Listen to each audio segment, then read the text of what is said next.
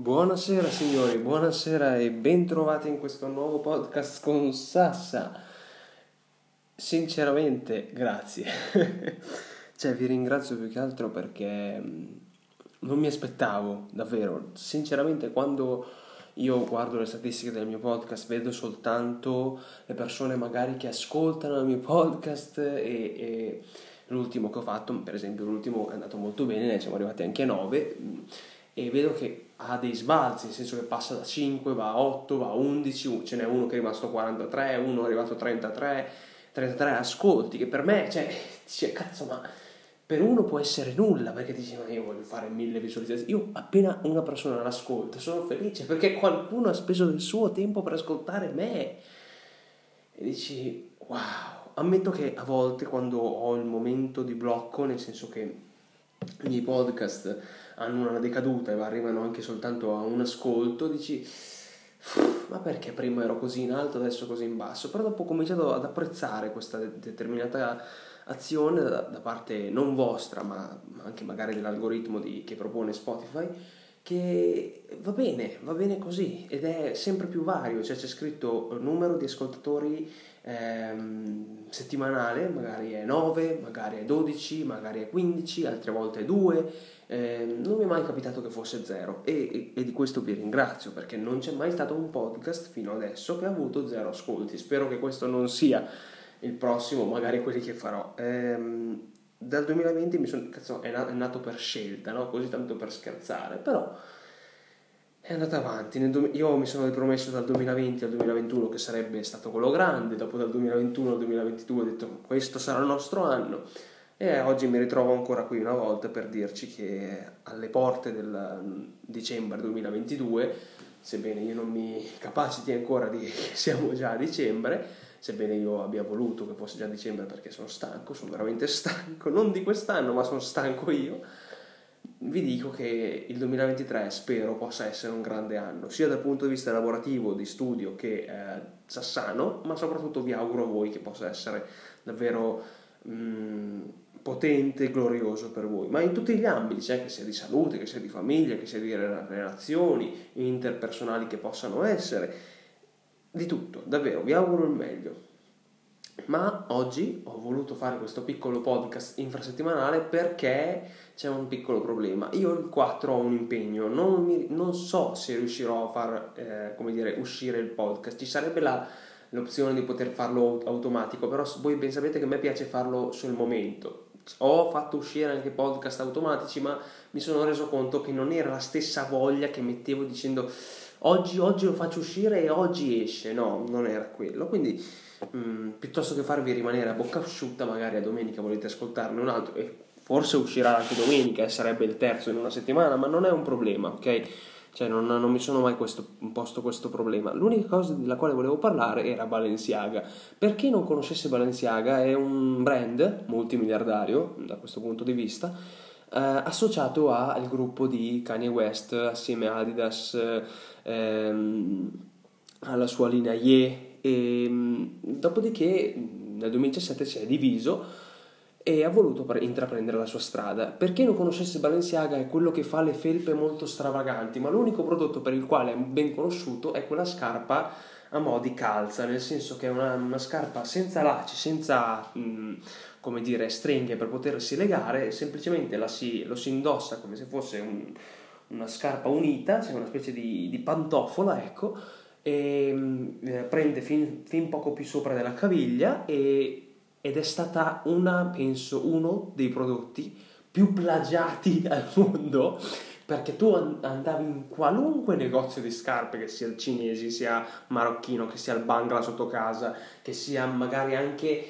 eh, il, non so, il più grande reseller d'Italia che sia, lui vendeva un prodotto che fosse Balenciaga, ma non era quello, perché era plagissimo, cioè non so se esiste il termine plagissimo, però la si poteva copiare in qualunque maniera. Su ogni scarpa scrivevano Balenciaga, su tutta la scarpa, tipo riportava questo, questo timbro. È nero con la suola bianca e fin, la, la, la, calza, questa tipo specie di calza, diciamo, un po' tipo una Izzy che sembra di poter portare una, una, una calza, ma arriva fin poco sopra più la caviglia.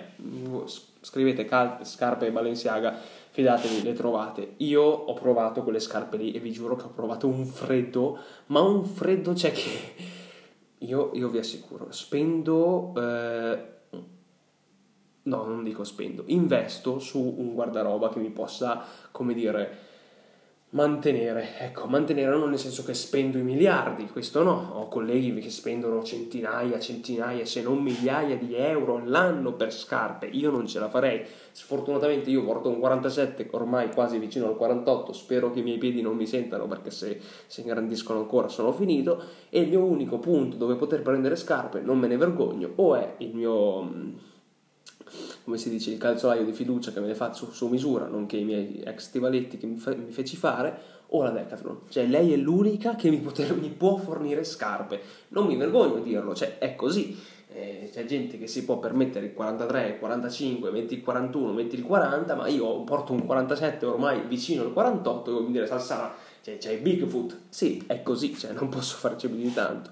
Ma tornando a Balenciaga, lei ha fatto un, una piccola campagna pubblicitaria per poter valorizzare il suo brand per la stagione SS23 eh, un po' ambigua, nel senso ha ehm, riportato dei bambini che appunto sfilavano con appunto i vestiti di, di Balenciaga, felpe, vestiti, scarpe che siano, però con in mano degli orsacchiotti. E questi orsacchiotti erano vestiti in malo modo, nel senso portavano vestiti che riportavano al mondo del bondage, BDSM, così via, ed è abbastanza brutto, cioè non è un regalo che faresti a tuo figlio di circa 5 anni, cioè essendo un mondo appro- che di solito si approccia al mondo degli adulti, un contenuto per adulti, non è una cosa che appunto faresti per tuo figlio. Allora c'è stato uno scandalo da questo punto di vista perché ehm, il tutto viene ricollegato a un piccolo photoshoot vi spiego. In questo, mh, mm, come dire, palco vi è questo bambino con davanti una, una determinata serie di oggetti, quali eh, uno scotch, quali una racchetta, quali ehm, delle manette, quali una borsa, la quale appunto è di Balenciaga, lui vestito con tutto il brand di Balenciaga però sullo scotch che viene riportato davanti è tipo quello scotch che viene messo attorno alle scene del crimine, no? Dice mm, police do not pass, quelle cose lì, cioè non, non passate. Però è quel, quello scotch che si trova in America, cioè verde, eh, scusate, giallo e nero.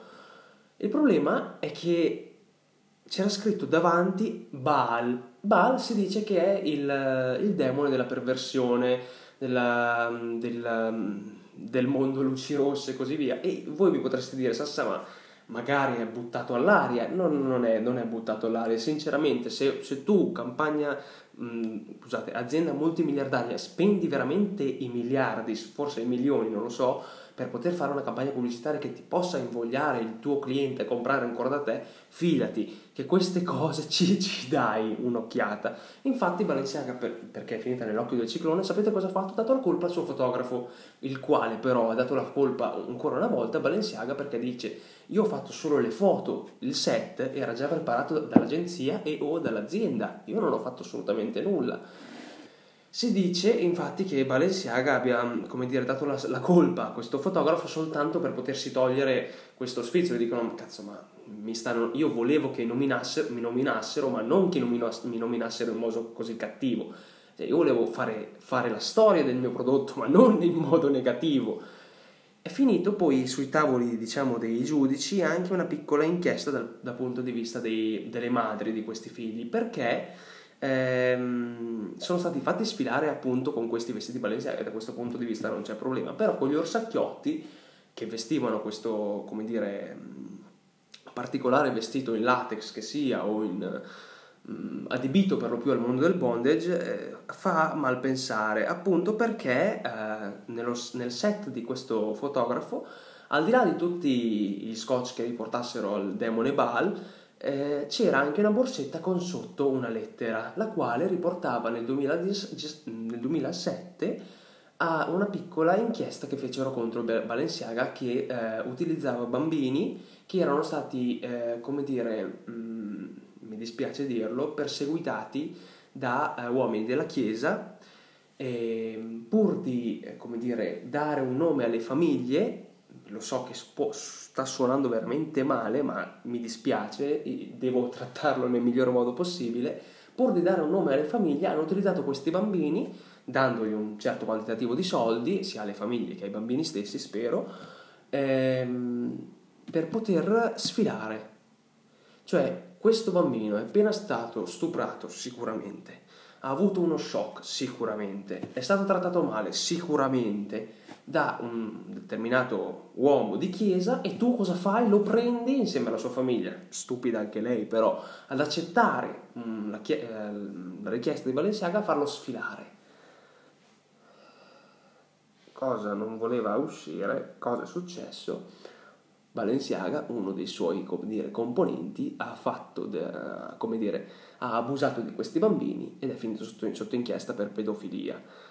Nel 2007. Ovviamente questo è stato infangato, cioè tutti quanti hanno, come dire, i suoi avvocati, non so chi sia il CEO adesso di Balenciaga, sinceramente non, non ho presente, non ho guardato, colpa mia, e ha detto no, no, ma noi non c'entriamo niente, sono gran cavolate, voi ben sapete, quando un'azienda diventa grande, diventa potente, secondo la quarta regola del, di Mintzberg, un, un grande magnate, eh, la regola dell'adocrazia, più tu diventi grande, più le persone, come dire, di elevato come dire, carattere vengono da te e ti regalano tutto. Esempio, eh, se Ferrero, ok, prendesse la sua azienda e da un giorno all'altro la trasferisse in, in, Croazia oppure, non so, a Budapest che sia in Romania, ok, la trasferisse lì e mh, mm, lasciasse a casa, non so, mh, mm, perché qui in Italia, Torino, penso abbia, ehm, sto parlando di Ferrero, né?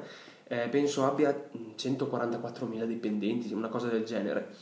Voi mi potreste dire, bene, lo fa, io metà dei miei dipendenti li lascio a casa perché loro non mi vogliono seguire in Budapest, però chi ha 20 anni, chi ne ha 25, chi ne ha 30, che voglia farsi un'esperienza, ci va a Budapest. Come ha detto il mio professore, ci fece questo esempio qui e il merito è tutto suo. Eh, ci va a Budapest, però il sindaco cosa fa? Quello lì si spara sulle gengive, dice cazzo ma c'è un'azienda più potente d'Italia, tra le più potenti, questo qua mi lascia a casa 144.000 persone. E detto, ma per piacere, cioè 72.000 ok se le porta via, ma le altre 72.000, cioè per piacere no, non fare così, cioè, non voglio rimanere senza persone, quello si ammazza dall'oggi al domani. E questa è la regola dell'adocrazia, più sei forte, meno tasse hai da pagare, meno, eh, come dire, mh, diventi vul- non, non, non, sei assolutamente invulnerabile alle regole, cioè tu diventi il padrone del, del mercato, così come diceva Tesla tempo fa, dobbiamo togliere il monopolio alle aziende più potenti del, del mondo. Le più potenti sono eh, LMI, LVMH, cioè quella di Louis Vuitton, Amazon, Apple, cioè mm, il team di, di, Tim Cook, il suo CEO, e eh, appunto ehm, Alphabet che al, al momento mh, mm, deteneva Google, ma adesso si è staccata, ma comunque è quello. Poi ce n'era un'altra ancora che non ricordo, ma comunque quelle sono le cinque potenze, diciamo le cinque sorelle definite più forti al mondo. Al tempo Elon Musk non era, mm, diciamo, facente parte di queste cinque sorelle. Ora che lo è diventato con l'acquisizione di Twitter, benché questa stia decadendo, spero non lo faccia perché io uso in modo assiduo Twitter. Se mai voleste seguirmi, Sarvan Singh, mi trovate lì, semplicemente basta che cliccate. Non pubblico molto, però mi piace utilizzarlo per, per chiacchierare con le persone. Avendola acquistata, benché stia fallendo, che perde 3 milioni al giorno 3 milioni di dollari al giorno, signori, mamma mia! Cioè, per fare cassa ha, penso, dimezzato metà dei suoi, suoi dipendenti, è entrato a, fa, a, far parte delle ormai non più 5 sorelle, ma 6 sorelle. E fa abbastanza paura questa cosa, perché dici, cazzo, ma più diventi grande, più hai potere. E da un certo punto di vista è una cosa bella, e da un certo punto di vista no, perché, come ho detto prima, Balenciaga ha fatto questi, come dire, movimenti da pedofilia e benché l'avessero, come dire, messa sotto inchiesta, nel 2007 ha infangato tutto, ha detto no, no, no, ma noi non c'entriamo niente. E oggi cosa fai? Cioè, che cosa dici? Provi a dirle qualcosa, ok, le fai la multa, come ha fatto lei al suo fotografo che ha fatto il, il photoshoot, gli ha detto guarda, io ti faccio una multa da 25 milioni, ma benché lui non possa pagarlo perché per carità di Dio, è il miglior fotografo al mondo, non mi importa, però tu non, non, puoi pagare Balenciaga perché se vuole 25 milioni oggi, ne vorrà 75 milioni domani, cioè non è quello il problema. La paura è che più diventi grande, dal mio punto di vista, se non sei tutelato, se non sei governato da qualcosa ancora più grande di te, avrai sopravvento sugli altri. Almeno io la ragiono così. Spero che non sia così, perché come diceva il libro di mm, eh, Padre ricco, padre povero, vi consiglio di leggerlo, è interessante, non è interessantissimo perché tutti quanti lo leggono perché diventeranno grandi imprenditori, non fatelo per quello, fatelo per vostra cultura. Eh, I ricchi non pagano tasse, cazzate, le pagano, però diciamo che manovrano loro il mercato. Ecco, più loro mh, mm, vanno in contrasto a questo, più questo si sottomette a loro. Ecco, era, era da dire e definire così.